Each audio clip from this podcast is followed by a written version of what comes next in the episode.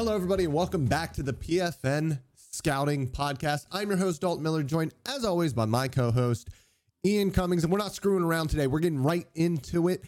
We are doing a mock draft, 32 picks in less than 45 minutes for two guys who like to talk. That is going to be really difficult. But first, as always, even though we're moving fast today, I have to ask, Ian, how are you doing today? I'm doing good. I'm gonna be doing even better when I beat you in fantasy this week. We are actually playing each other. Both teams are five and two. Both teams are running hot. I think I've got a five game win streak. You've got a four game win streak. So it's battle of the Titans. We will see what happens, man. I'm excited. I'm excited, but even more excited for this mock draft. We spent 24 hours just going pick by pick. We uh, I took did I take odds? I took you odds. Took odds. You yeah, t- yeah. You took evens, and we just kind of went back and forth. Um, and it was a really fun exercise. I mean, every mock draft is fun. I think mock drafts are you know, they get a little bit of a bad rap this time of year, right? Like it's all about addressing different possibilities and scenarios. It's not saying what's going yes. to happen. It's really an exploratory exercise, and we really indulged in that this this time around. So I had a lot of fun. How do you want to rattle off the picks real quick? Do you want to go back and forth? We're going to go back and forth. Here? You're going to take the odds that you picked. I'm going to take the evens. We have a couple that we really want to discuss for a couple of minutes at a time, but the rest of them, we're going to make the picks. We're going to say one quick thing about them and then get to the next one. All right. Well, hey, I let it off with Drake Maye going to the Chicago Bears, number one overall. Basically, simply, if the Bears are picking that high, probably a regime change, probably a QB change. And I like Maye. He's my QB one right now. So uh, that's my pick for number one. what do you have at number two, Dalton? Yeah, number two, the Arizona Cardinals. Very easily could have went with Caleb Williams here, but I went with Marvin Harrison Jr. Um, and it, this is bolded, so I assume that you have a question about it. Yeah, really, just uh, what what was the decision with passing on a QB? Because obviously Caleb Williams has been hyped up this yeah. entire cycle, and I know it's been a little rocky the last few weeks, but nothing has changed regarding him as a very, very good quarterback prospect, an investment for the future. But I assume you're keeping Kyler Murray yes. for the long yes. Uh, with, with this. With with the contractual situation with him not playing yet so far this year, and I, I think he'll come back and he will play. I think that that team is going to try to do what they can to to surround him with weapons and see what they can actually get done with him at the quarterback position because they do have some contractual situation to, to yeah. get through with him before. now here's nice here's a question that I also want to ask: How different is Caleb Williams from Kyler Murray? Right, because that was something that kind of yeah. stood out when I was thinking about it. Like, hey, would I rather have Caleb Williams and some veteran receiver that might not be might not have as high a ceiling as Marvin Harrison Jr. or can I have Marvin Harrison Jr. and Kyler Murray? Is Murray all that different? Are you really sacrificing that much by keeping him and going with MHJ? I mean, I, I, think that when you look at Caleb Williams, you're looking at somebody who is even more creative than Kyler Murray is as a as a passer. As a runner, it's yeah. it's not really that that close. I think Kyler Murray is a different level of athlete, and Caleb Williams is actually a very good runner. He he's, makes the first guy miss at an incredibly high rate. But I think when you look at it, they are going to do what's best, what they think is best for them to, to try to win a couple of games next year. And I think that pairing Kyler Murray with somebody like Marvin Harrison Jr., who we both think is going to hit the ground running at the next level, is the better pairing right now. Mm-hmm. Yeah, and if you go by the raw ranking, I mean MHJ is my top overall prospect, right? So it's like the dude is we've used we've seen the word generational thrown around a lot, but he's about as close as it gets, and I think he showed that with this Penn State game. So no complaints for me. Just quarterback versus non-quarterback, always a discussion for those yeah. top teams to have.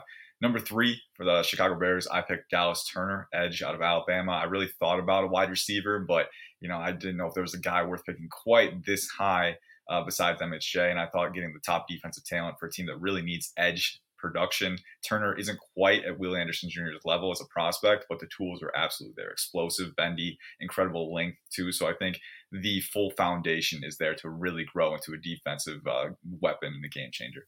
With the fourth pick in our mock draft, I took Caleb Williams to the Denver Broncos, and this one's pretty simple. I don't think, and it's it's tough because when you look at what Russell Wilson is as a quarterback and you look at what Caleb Williams is as a quarterback, there are a lot of similarities there. Now, Caleb Williams is a much better athlete at this point in his life than Russell Wilson is at this point in his life. Um, and I think that overall, the arm talent with Caleb Williams is on another level when it comes to creative ability. And I think that you're going to see that head coach who does not give a crap about hurting people's feelings uh, will move on from Russell Wilson if he has the opportunity. Nice. I love it. I went quarterback number five as well, New York Giants, picking JJ McCarthy from Michigan, and I know this is yeah, the first. I, I just got to ask. You, you, they just they just paid Daniel yeah. Jones forty million dollars. Yeah. This is the direction that you went here. You have to explain yourself. I know, I know, and you know, part of me, part of me making this pick was like, I just want to cause some chaos, man. Yeah, that, this is chaos. chaos. This, this is, chaos. chaos for sure. But here's the question that I was asking: What is more damaging? Moving on from Daniel Jones right now, not right now. You know, I think he's got he's got a contractual out, a potential out in 2025. So after 2024, with around 22 million in dead cap, right, it's going to be really costly. But here's the thing: What's more damaging? That or sticking with a guy that you know is not the guy for four years and you have a young core that's building. You drafted Deonte Banks, who's already become a very good young cornerback. Uh, Andrew Thomas on the offensive line. You've got Dexter Lawrence. You've got Kayvon Thibodeaux, right? You know, I don't think the young core for this team is complete, but I do think it's starting to build to that level where, you know, if you stick with Daniel Jones for the next four years, you might waste some of that talent, right? So I'm looking at this quarterback class and I look at what JJ McCarthy has done this year.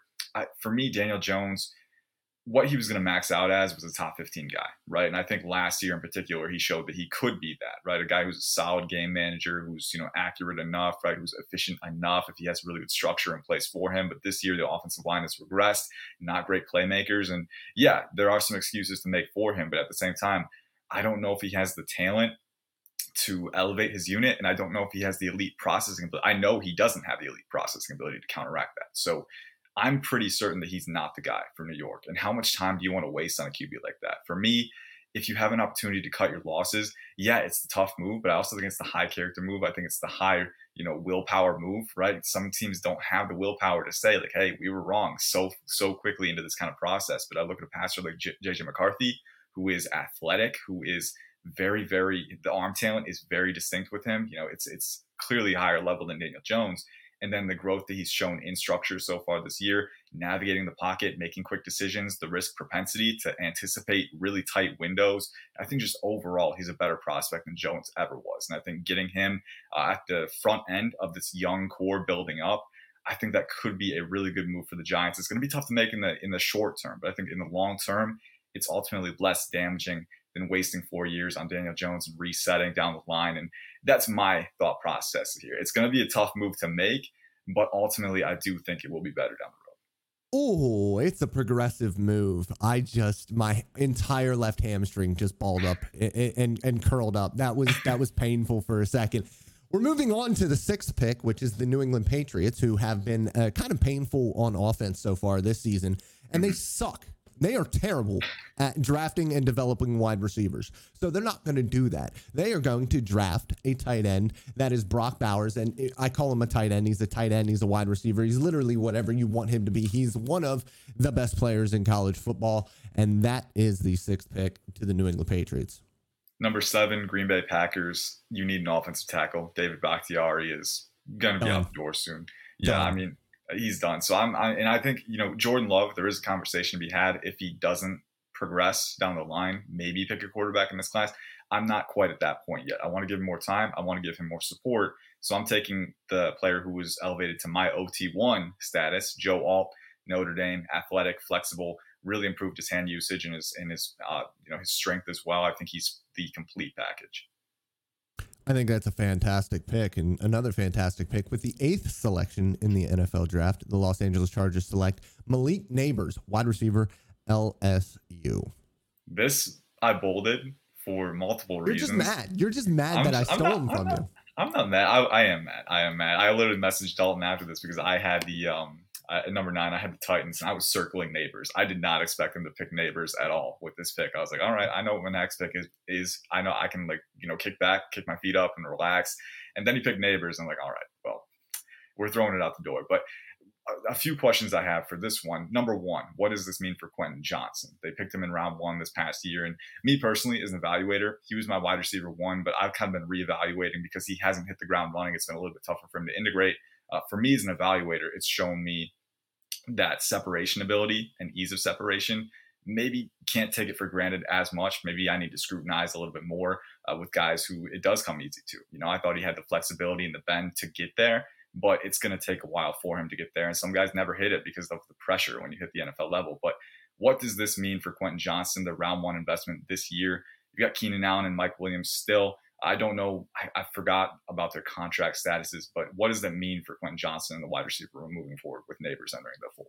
Uh, yeah, with with Keenan Allen, he's just he's starting to get up there in age. He's still a fantastic wide receiver. Mike Williams can't stay healthy. That's a problem. Um, and they have no speed on the offensive side of the ball uh, when it comes to at least wide receiver. And Quentin Johnston has speed, but he doesn't have the type of speed that is necessarily like that that actual downfield threat that yeah. they really need. And you know, Zay Flowers is the guy who was staring them in the face, and, and they they could have selected and did not. And I thought that that was the mess, the, the messy move that that probably should have happened. But Malik Nabers in the next season, um, coming in and being that kind of third wide receiver to start, but being able to play on the outside, and I think that that allows you to put Quentin Johnston in a role to where you can use him a little bit more as a big slot and get him some manufactured touches and just let him do what he was really good at doing at TCU, which was get the ball in his hands, allow him to make plays after the catch. So that's kind of where I am at with with Quentin Johnston and uh, where I'm at with Malik Nabers and why I uh, decided to select him there. Yeah, just I'll, I'll give you an opportunity now for like 30 seconds, just wax lyrical about his fit with Justin Herbert because that's just that feels insane to me. That feels yeah. I mean, slot fit. I, I say it's going to be a great fit with Justin Herbert. Justin Herbert has not played well the past couple of weeks. He's still one of the top 10 quarterbacks in the NFL, and when we're just talking about physical ability, he's top five.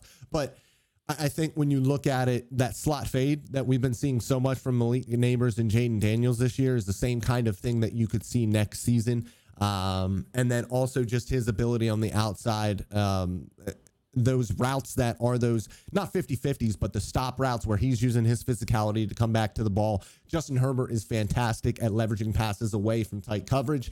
And he has the physicality and ability to go and make those catches as well. So I think it's a good fit overall.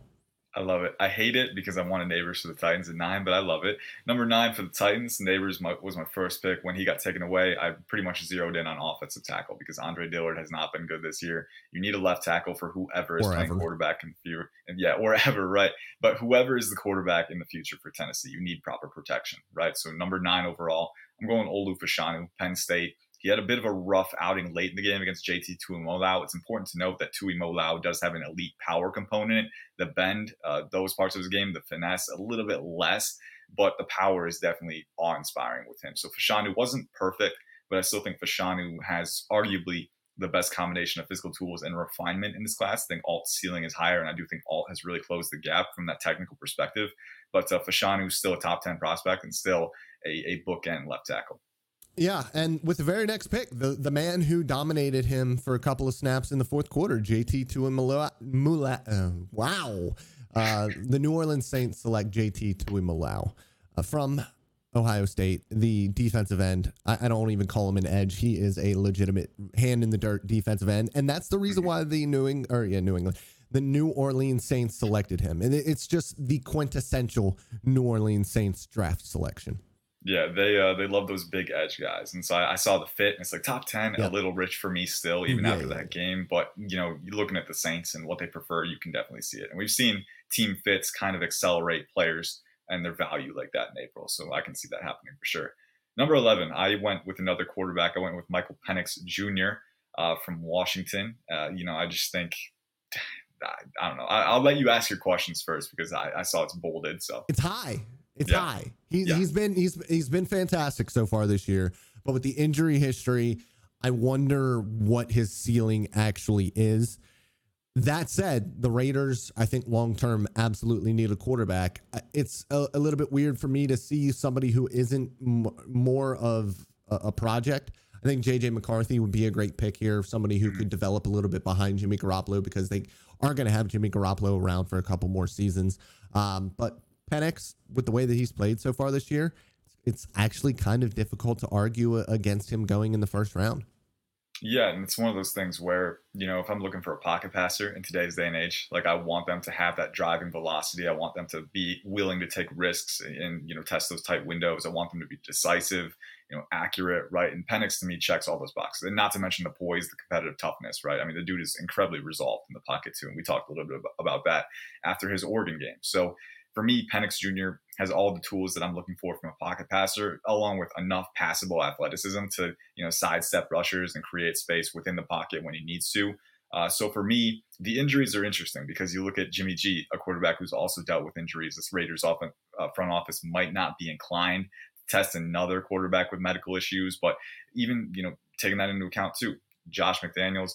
I'm not sure if he sticks around if they continue to struggle this year. Dave Ziegler, I'm not sure. Maybe there's a change in the front office if they continue to struggle this year and the Raiders team hasn't been built very well. You know, there's a lot of bloated contracts. So, you know, I'm looking at that and I'm thinking maybe there's a complete change. And if there's a complete change, you might be looking at quarterback at number 11. Penix Jr., I think, is a guy who can hit the ground running with his operational skill set, but then also elevate the offense and its targets. You look at Davante Adams, if they keep him past this year, I would love to see him and Penix play in the same offense for a year or two. I would love that. That would be incredible. And then Jakobi Meyers as well. You know, I think he can be a Jalen McMillan type for Penix at, at this level. I think, you know, that reliable chain mover, red zone threat guy who can just really uh, get those completions down. So for me, Penix Jr., uh, you know, I think outside of those top three guys, JJ McCarthy is risen to my QB one, QB three spot again.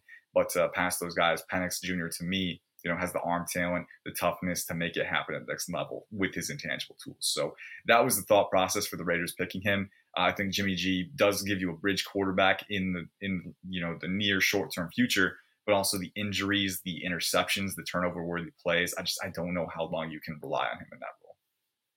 At number 12, we have the Minnesota Vikings, and they went with Kool Aid McKinstry. This one's pretty easy for me. Uh, they need a, a, little bit of help in the secondary at cornerback specifically, and Kool Aid McKinstry is very, very, very, very good in zone coverage, and that defense runs a lot of zone coverage. They also run a little bit of cover zero. They'll show cover zero a bunch. That they're a very um, multiple secondary with what they do on the back end, and that's something that Kool Aid McKinstry would do a very good job of at the next level because he does a fantastic job of it at Alabama as well. At number 13. Yeah, real quick, Kool-Aid McKinstry in purple and gold. I love that aesthetic. Another mm-hmm. aesthetic I love, uh, Keon Coleman in that blue and white with Anthony Richardson, number 13 of the Colts. I'm going Keon Coleman from Florida State. You bolded this one pretty late, just right yeah. before the podcast today. So uh, tell yeah. me what questions you got. I don't have a question. I just wanted to bring up the fact that this is the perfect pick for the Indianapolis Colts. They need that X receiver. They need their AJ Brown in this offense with Shane Steichen. Uh, I love Michael Pittman Jr. I think he's a fantastic complement. He's not that number one alpha guy that Keon Coleman is. So I think this is a fantastic team and player fit here. At number 14, the Washington Commanders take J.C. Latham. They just need offensive line help. I mean, they need they need more than just offensive line help, but the offensive line help at right tackle, I think, is a good fit for the Washington Commanders right now. I went with the right tackle at number 15 for the Rams, although he will play left tackle for the Rams. They have Rob Havenstein at right tackle, but I'm going with Taliese Fuaga from Oregon State. This was one of the toughest picks that I made in this mock because the Rams have a lot of potential needs and a lot of good value players at this point. Um, but I just ended up, you know, Matthew Stafford is getting older. He's still playing very well. So I want to try and maximize that. I want to solidify his protection unit. Taliese Fuaga, for me, you know, he's a natural right tackle. But I look at Tristan Wirfs, a player at Tampa Bay who is, you know, a phenomenal athlete, very coordinated mover as well and he made the move to the left side this year and ended up, you know, flourishing. So I think Taliese Fuaga, I think one of his strong points as a prospect is coordination too. So I do think he could pull off that move if he wanted to put him on the left side, let him go to work. He's a near blue chip talent for me in this class. So one of the top rated prospects remaining at a premier position of need. Uh, for me, that ended up sealing the deal. Taliese Fuaga to the Rams at 15. The Arizona Cardinals select Laiatu, Latu, edge, UCLA. He is a, a, lot of people's favorite edge rusher in this class. And I, I, don't think that the ceiling is as high as Dallas Turner is. For me, Dallas Turner is the top guy. Uh, but I have actually sat down, I've, I've watched a, a little bit of Latu's tape, and I'm incredibly impressed with the package that he brings to the table. I think his hands are fantastic. And I think for the Arizona Cardinals, he's somebody who he has the athleticism to if he has to drop back into coverage. He's, he's athletic enough, he's fluid enough. I just don't know how much explosiveness he has. He's not going to be a, a Haason Reddick type of guy, but I still think that he's a good fit in Jonathan Gannon's defensive scheme at number 17. Who you got? Number 17 to the New York Jets. I got Bo Nix from Oregon uh, going quarterback here for the Jets. They could have gone tackle. I think they need to, you know, elevate one of those tackle spots. Mekhi Becton has actually had a few good reps this year, so maybe they extend him. We'll see what happens there.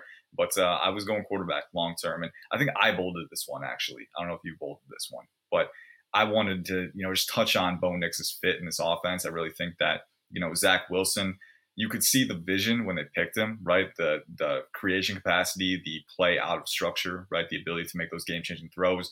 Uh, but one of his biggest downfalls was that he just couldn't be that distributor in structure, right? The on rhythm throws, you know, the accuracy, the poise, and the rhythm in those short window throws, it wasn't there. But I think one of Bo Nix's best traits so far in, in his resurgence to Oregon is that he has been that distributor. You know, he's extremely accurate, you know, especially on rollouts and design play action, boot actions. Like he's very very composed the shoulders are always level off platform you know very accurate in structure out of structure and then just the ability to keep the chains moving to keep the offense on structure or on rhythm you know i think that's one of his greatest strengths in tandem with his high level creation capacity and arm talent so looking at that you know i think it could be an opportunity to right your wrongs with zach wilson and on, on top of that too you know having that ability in structure to keep things uh, in rhythm you know that can help you withstand adversity early on while you're kind of getting the the longer progressions down, right? So I think Aaron Rodgers could be a great mentor for him. I'm looking at this and I'm just thinking, you know, Bo Nix has shown us a lot this time at Oregon. I think the Jets, you know, they had a vision with that last pick, but I think they could fulfill it a little bit better with this one. Either way, they're going to have to look at QB in the near future. Aaron Rodgers is coming off an Achilles uh, tear, so we'll see what happens. But long term, that was kind of the vision here. Yeah, I, I don't think it's a bad pick at all, and I think that that the type of quarterback that Bo Nix is is perfect for what they have uh, to complement that defense, which is fantastic. Just play, you know, not necessarily ball control, but plays a little bit of ball control. Be smart mm-hmm. with football, be able to make some plays with your legs because he's able to do that as well. And uh, more than anything, just take care of the ball and don't put your defense in a bad situation. Yeah. Um, at number eighteen. Uh, the Cincinnati Bengals selected Jer'Zhan Newton, defensive tackle, Illinois. And uh, we're going to talk about it later, but I think that that might be my favorite fit in this entire class. Dude, I was like, I was messaging him after that, like, oh shoot, DJ Reader and Newton, like, let's yeah, go. And, like, and I believe, I believe Reader and BJ Hill are both on the final years of their deal, and I don't know if they will resign either of those guys. So defensive tackle kind of is a need for them. Um, but yes, pairing Newton with DJ Reader would be absolutely disgusting. Number 19. Number 19, this was a tough one for me too. I had a few players that I was considering. I had a linebacker and a safety that I was considering. We ended up not having a linebacker or safety picked in this entire first round, but I was considering two um, at this point. But I ended that's up taking, not necessarily true, but I'll talk about that later. That's right. That's right. I forgot. I forgot. Let's let's keep them in suspense there. But um, yeah, for number 19 to the Tampa Bay Buccaneers, I ended up taking the highest graded player remaining on my board, Emeka Egbuka, wide receiver out of Ohio State. You bolded this one. Uh, what you got? Yeah, um, you're just replacing Chris Godwin with Chris Godwin. Good. That's, yeah. that's, that's all you need to do. Yeah, good. That's good job. Uh, Chris Godwin is on the final year of his deal next year, and in this trade deadline might be a trade candidate. Probably not because I think Tampa Bay looks to compete this year still, um, but could be a, a, a player that moves if they lose uh, on Thursday night against the Buffalo Bills today. Mm-hmm. Yeah, and I like in the immediate timeline too, like how he fits this offense. Like yeah. he can absolutely be that slot guy, but you can move him around everywhere. You can scheme mm-hmm. him touches off motions. He can play on the boundary if he needs to. So I think Emeka Egbuka right now in that one year that you're going to have all three of him, Mike Evans and Chris Godwin, he can be that chess piece, right? He can really be that player. But then he's so good at carving through zones, beating man coverage with his leverage awareness, you know, the really strong hands and the coordination to uh, corral RAC passes while keeping his stride, the explosiveness. I mean, to me, he checks every single box of that three level threat and the versatility that he will give this offense. Uh, is going to be very good. You know, Baker Mayfield, I don't know if he's the guy long term, but credit to him. He has played admirably this year. And if you give him a little bit more time to sustain that growth within this offense, you give him another weapon with the Emeka Egbuka who can take those RAC passes. Who knows what they could do? I'm very excited. That defense is still really good. Uh, so if you get an Egbuka, complete that weapons core, uh, you could be looking at some production down the line. At number 20, the Atlanta Falcons select Chop Robinson, edge rusher, PSU. Listen, at some point, yeah, at some point, the Atlanta Falcons need to draft a young edge player that actually works out. And I think that he's the one to do it. Yeah, no, I mean, honestly, this is one I didn't even bold this one, but just like Chop Robinson is probably one of my favorite players in the entire mm-hmm. class. And looking at him as a stand up edge rusher in that scheme, I mean, the dude, and you move him around too. Like he's a guy who can shade yeah. outside of zero tech and one tech. Like he can loop around from interior alignments, but then at the same time, get him in a wide seven or a wide nine, and he's got the explosiveness and the long strider uh, gait to really cover ground with ease, and then the violent hands. I mean, to me, Uh, the dude is just a maniac out there. So I love getting him on the edge to kind of supplement that defense. At number 21, I have Buffalo Bills selecting Nate Wiggins, cornerback out of Clemson. He's played very well this year when he's been healthy. He's got length at 6'2, really explosive, fluid, free flowing athlete, but then really good coverage instincts. I think the route recognition ability, the quick reaction really is what sells me on him. And then the ball skills to convert at the catch point as well. So Nate Wiggins, he might have the inside track to my CB2 spot. We will see, but I think he's absolutely a first round pick. And then you look at Trey, uh, Tre'Davious White, you know, coming off another major injury probably not going to be able to stay healthy. I'm really concerned about that. And then Kaiir Elam, I really liked Elam as a prospect coming out, but for whatever reason, it just hasn't worked out in Buffalo. So I think cornerback is still a major need on the boundary for uh, the Buffalo Bills. And Nate Wiggins, to me, can really help solidify that. Yeah, at number 22, the Dallas Cowboys select Cooper DeJean, defensive back, yes. Iowa. This I do not list him it. as a corner. I do not list him as a safety, and that is exactly what the Cowboys want. All right. Well, I bolded this one. So yeah. what's your vision here? What's your vision here, Dalton? Talk what's to my, us about it. My my vision is he's the new Jayron Kearse. Okay. You take the six two kid, six three kid, however tall Cooper DeJean is, um, and you use him as a return man if you would like to. But you also use him as that tight end eraser because I think that he is the, the, the, fantastic ability and the length to to cover some of the better tight ends in the NFL with that athletic package that he has. And on top of that, I think that he's fantastic in the box as a run defender as well. He's going to put on a little bit of weight, probably, you know, five ten pounds um, over the course of time. It'll, it'll take time to do it well. But I think that it is a fun endeavor. The Cowboys love to play with multiple defensive backs on the field. They played with three, sometimes even four safeties on the football field at one time. And I think that he's a guy who, you know, even if there's a pinch and they need a boundary corner, and he might end up being a boundary corner for them as well, um, because he can play on the outside. That's what we've seen him do. He's on the boundary. He's a fantastic player overall as well. Um, but I, I think for me, in my vision, you play him you know, more as an overhang type of guy. Mm-hmm. Talk to me a little bit about how he plays off of DaRon Bland and Trevon Diggs in that in that corner room. Yeah, for me, eh, for me, he's more of in that safety room. So Jayron mm-hmm. Kearse moves away; he's no longer a Dallas Cowboy, and uh, you you just bring Cooper DeJean in for that role. Um, but he's somebody who, if Trevon Diggs gets hurt, or if they're unable to upgrade CB two, I think that he's a great fit because I mean we've already seen him be able to take the ball away. We've seen his abilities um, to to go and take the ball.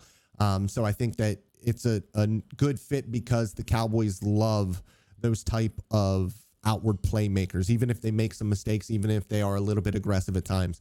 I think that they will take that to get that turnover.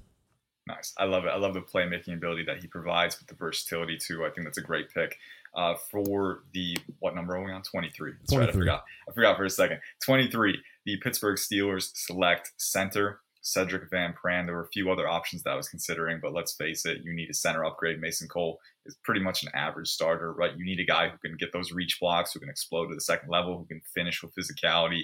Uh, Sedrick Van Pran is my top center. I think he's explosive, really tenacious, really well leveraged. I think for me, he's easily the top center in the class. And for solidifying that offensive line with Kenny Pickett, I think that's you know if you're going to get the most out of him, you need to solidify that line. You need to maximize it. And uh, on top of that, getting him reunited with Broderick Jones, uh, there's some good things with that pick. So Sedrick Van Pran at the Steelers at 23. And at number 24, the Houston Texans select Jared Verse, edge rusher, Florida State. I just think that he is a nice little uh, yang to uh, the yin of oh my why can't I, I dude Will Anderson, Will Anderson. I, just Will Anderson's name just absolutely escaped me there for a second my mind was somewhere else um, no I just I just think it's a, a, good complementary fit somebody who plays with you know maybe a little bit more power I think Will Anderson is far more powerful than he was ever given credit for coming out of Alabama but when I look at verse that is more of his game um, the violence that he plays with. I think he's a little bit too stiff for what I like as a, a, pure pass rusher, but I think the overall package is good enough, especially to take towards the end of round one. Yeah, for sure. I like that as well. I think the value is really good there. At number 25, I have the Seattle Seahawks picking defensive lineman Landon Jackson from Arkansas. I bolded this one because I want to talk about this guy. But first, have you have you caught any reps of him, Dalton, at Arkansas? I sure have. I What do you- sure have. what- I'm gonna let you, I'm gonna let you speak on him first, and then I'll come in with it. All right. Well, first off, Landon Jackson, man, three and a half sacks against Alabama. This dude, I'll be honest, I, I wish I'd gotten to him sooner because, you know, looking at the tape, particularly against Alabama, I think he's been a little hot and cold, a little hit or miss outside of that. But when he when he's on, he is incredible. I mean, this is a guy who's around 6'7, 281, right? The dude is insanely built. Uh, you know, he's got length, he's got really lean mass for his size. But at that size, man, he is working outside of the tackle. He is levying cross chops. He is using bend to get around the apex, and you know he's cornering at almost 90 degrees on some of these reps. Right? You know, it's in, incredible. You know, transitioning from upfield to lateral pursuit just like that. The flexibility is really incredible with him, and then the ability to multitask with hand usage around the apex. The ability to flow seamlessly from an, an arm over move right off the snap to a cross chop and just completely deconstruct opposing anchors and extensions. I mean, the dude is a technician uh, with incredible flexibility. And for me, you know, I, I caught his tape. You know, there are a few questions I do have. I don't know if the bend, if the burst is absolutely elite, right? The first step is absolutely elite, but he graded out extremely well for me. A well-rounded player with really good bend capacity for his size and agility too to stunt across gaps. Um, I think for the Seattle Seahawks team, you're looking at a guy who you could maybe add a few pounds to his frame and play him inside a little bit if you want to, play him outside. I think that alignment, versatile chess piece is really the only thing that they're lacking. You've got Jarran Reed, uh, you've got Boye Mafe, who's really coming into his own as that outside rusher. So you can put Landon Jackson at five tech and those over fronts, but you know you can move him inside if you want to, stun him around. I think really the flexibility, the possibilities that you have with Landon Jackson are numerous, and I would be very excited to see in the Seattle defense. This is one of the Seattle Seahawks picks that was kind of off the wall, right? Kind of what we've come to expect from them, right? A pick that's kind of a little, you know, off the radar. But with this one in particular, I would be I would be really giving them a nod, like saying like, hey, this is a good pick because this he's a good football player and he's a good talent. Yeah, I don't think this is going to be a an off the wall pick for a long time. I, I think that by the time we come around to it, Landon Jackson is going to be talked about in the first round quite a bit, and it's uh, for a, a lot of the reasons why you said. I think for being six foot seven and for being two hundred and eighty pounds, he he does carry that weight incredibly well. I think that the power aspect of his game could get even better. I think Oh, yeah. that naturally it is there. I think that he maximizes his length really well as an edge setter running uh, against the run. Um, his stance is going to need fixed because it's it very, very tight. Uh, the, the feet are very close together, and that often you makes him shoot high, which is already not good for being six foot seven. And I think that especially playing inside is when you see that quite a bit. Uh, it happened to him against Ole Miss, and I, I don't take a ton from the Alabama game. I love the hand usage. I love particularly the ability to to hit those 90 degree angles at six foot seven and at, at his size. I think that he has good explosiveness. I think my my biggest issue is that that freshman left tackle at Alabama's got a lot to learn still. He's not a very good football player at the moment, not Yeah. by Alabama standards. So I think when you look at that game, you do kind of have to take it with a grain of salt because he's been bad against pretty much everybody. Um, the quarterback also does not help very much because he is also inexperienced at Alabama. But the the moves themselves that he was putting together, especially against Alabama, were fantastic. I think that he shows good secondary effort. And I think that if you can fix his stance and get him a little bit more consistent off of the snap against the run, you can move him into the four eye and that five technique and play head up on people and shoot gaps. And I think that the one thing that I liked about him most is his ability to make plays across the field because he is so rangy. And it's just because every single step he takes is like eight and a half feet. Oh, he yeah. covers so much ground with those long legs, but he's also able to change direction very well for that size. So I think that he's somebody who is still coming together a little bit, but I think somebody who is going to be a really good football player at the next level, especially as he continues to grow into his body. We've talked about him enough. We got to move on.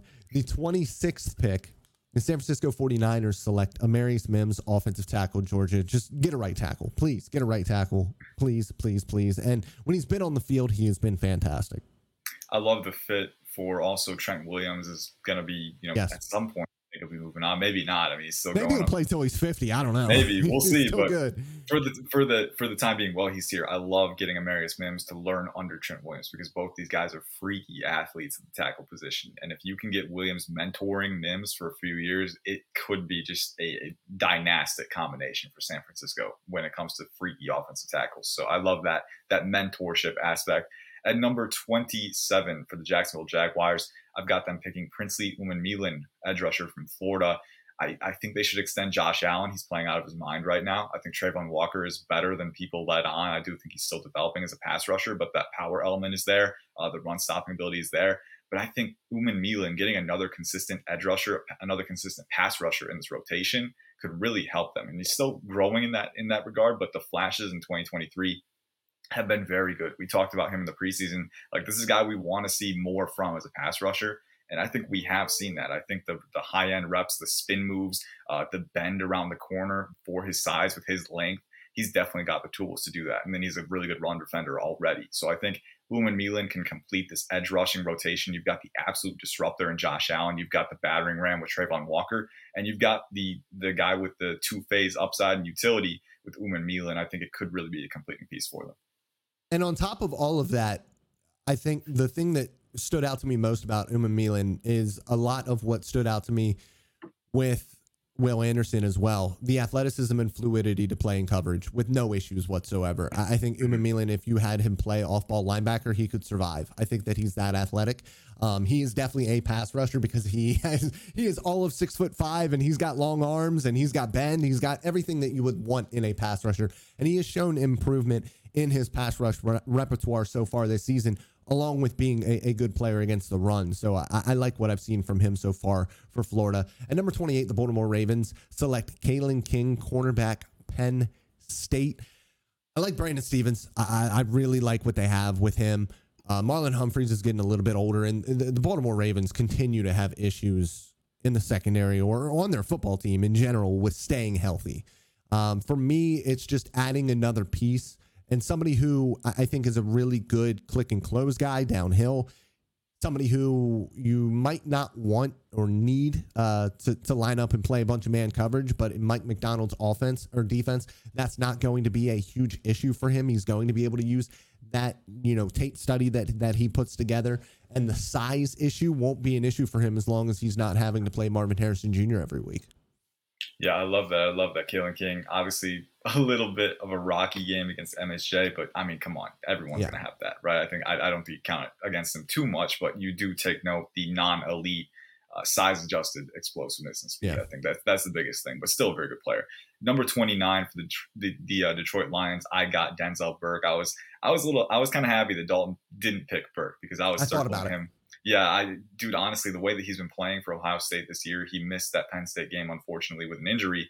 But 6'1, 193, I mean, he's back to his 2021 form and then some. He's been even better, I think, with his zone coverage, uh, with his pedal efficiency and his transitioning in space, but then also in man coverage, fleet footed, twitchy, explosive, physical. Uh, and then as a former wide receiver, you know he knows how to play the ball. So I think, you know, for me, this Lions team, something they really prioritized with Dan Campbell was playing tough against the run, coming downhill with a ton of veracity, being physical against blocks and as a tackler. I think Denzel Burke definitely brings that. But on top of that, too, the two phase coverage ability. Uh, for me, he is absolutely a round one corner prospect. There was some questions about it in heading into the season, but I don't think there's any question now. He's a round one prospect.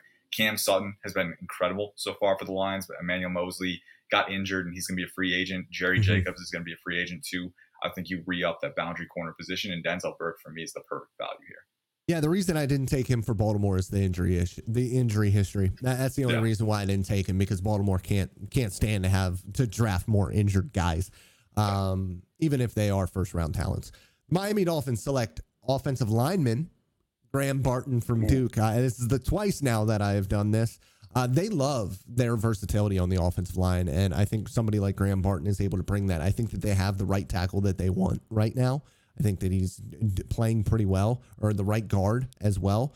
Um, the left tackle and left guard, and possibly even center, might be a little bit more of an issue for the Miami Dolphins, and you know, especially at left tackle because Terron Armstead for as fantastic a player as he is, he just can't stay healthy. He's never been able to really stay healthy. That's always been the issue. And they need somebody to protect for Tua Tagovailoa. Having that versatility is the best thing about Graham Barton, in my opinion. So I think that they select him late and uh, kind of just find a fit for him for the best five that they can put together. Nice. Number 31 for the Kansas City Chiefs. I felt a little illegal. Felt, yeah, it felt a little illegal with this one, but we went with it anyway. I mean, it's the Chiefs, right? Rome Odunze, uh, wide receiver out of Washington. You bolded this one. Uh, so what what are we talking about here? Just, how it's just how gross. unfair it is. Yeah, yeah it's just gross to, to, put somebody like Rome, who is such a good downfield receiver, um, and a, a, playmaker, somebody who can create out of structure and and really do a very good job showing those late hands on downfield passes as well. Penix has put uh, so many balls just on a string down the field this year to Rome, and, and Rome shows great late hands. He's great at attacking the football in the air as well. I just think he's a perfect fit for somebody like Patrick Mahomes, who doesn't need a perfect fit because he is already perfect yeah, you look at this wide receiver corps and you're like, really, they're producing this much? Like, and it's not a bad. And I like core, Rashee Rice, and, and yeah, it's, me too. it's cool to see Rashee be playing well for them. But you to get a dude, Travis Kelce is getting older, and the love interest might start to pull him away from the game a little bit sooner than you might have expected It'll from somebody like Travis Kelce. Away.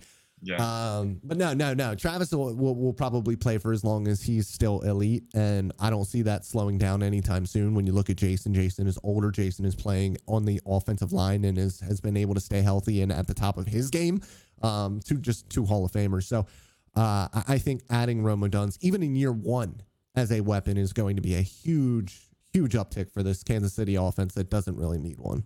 Yeah, it boils down to outside of Kelce, it's really been Mahomes elevating the wide receiver targets as opposed to the wide receiver targets elevating to his level and kind of playing off him. With Odunze, you get a first round receiver talent who you mentioned it, the late hands, the catching instincts are very good, but he's a complete three level threat. I mean, he can separate the smooth athleticism after the catch. This guy can do whatever you need him to do, and they're using him in motions more. He's showing his versatility. I think he checks every box for the Chiefs, and I think the way that he'll be able to play with these guys is really going to take that offense to the next level, which sounds scary because they're already at level 110 or whatever. They're in the clouds right now. This can this can take them to space. And at number 32, the last pick, uh, the Philadelphia Eagles select cornerback Caelen Carson from Wake Forest. You got two aging corners, and uh, you're going to reset the clock there on that position with Caelen. I, have seen a few. I've seen tape of Caelen. I, I use a favorite of mine heading into the season. So I think you know the fleet-footed coverage ability, the physicality, the explosiveness. I'm, I'm a big fan of this one. I think right at the end of round one, investing in him long term, that's that's the way to go. So now we've got through our picks, we've got a few quick hitters for each of us here. I think we've got enough time. So let's get right into it. Dalton, what was your toughest pick to make in this mock draft? Uh, my toughest pick to make was the number two, Arizona, with with Marvin Harrison Jr. and Caleb Williams. I, I, think that was the toughest one. I had a couple other tough ones, but that was the, the most difficult one for me. What about you? Yeah. Toughest one for me, the Los Angeles Rams. Taliese yeah. Fuaga was definitely up there, but I also wanted Chop Robinson. I wanted him really bad, man, because he's one of my favorite players. They got a need at the edge rush position. Uh, so I was looking at that one too. And then there were some corners that I was trying to think about Nate Wiggins, Denzel Burke. Yeah. You know, I considered all those guys, but at the end of the day, you know, it just came back to Matthew Stafford and protecting him, and that was the most important thing. We've we have time for one more. I'm going to ask you, and then we're going to get out of here. Players you wanted to fit into round one. And we Jeremiah can... Trotter Jr., linebacker from Clemson. He came into the year as a really solid two-phase guy, a guy who could, you know, stack and shed blocks, who was really instinctive, filling gaps. I thought he was a really good traditional linebacker, but this year he has been – he's been Barrett Carter and more. I mean, the dude has been explosive and bendy as a pass rusher. He's shown that he can steer through gaps and use that ankle flexion to finish. I mean, he has been incredibly dynamic as a playmaker on top of that three down utility, traditional utility. So I think he's he's morphing into a complete linebacker prospect and a round one guy. So for me, I really wanted to fit him in. I was considering him as early as the top 20, but positional value, he just ended up slipping through. And you guys know my answer. It's McKinley Jackson, just because I want to fit McKinley Jackson and everything that I do draft related. Guys, thank you for listening. Make sure to give us five stars on any podcast uh, platform that you use. Make sure that you guys are shooting us comments on YouTube as well. Make sure you guys are watching YouTube because, I mean, why wouldn't you want to see us talking? Um, or just put it on in the background and don't listen to it at all. I don't really care. Just get us the views. Anyways, as always, guys, I love you. Have a good week. Goodbye.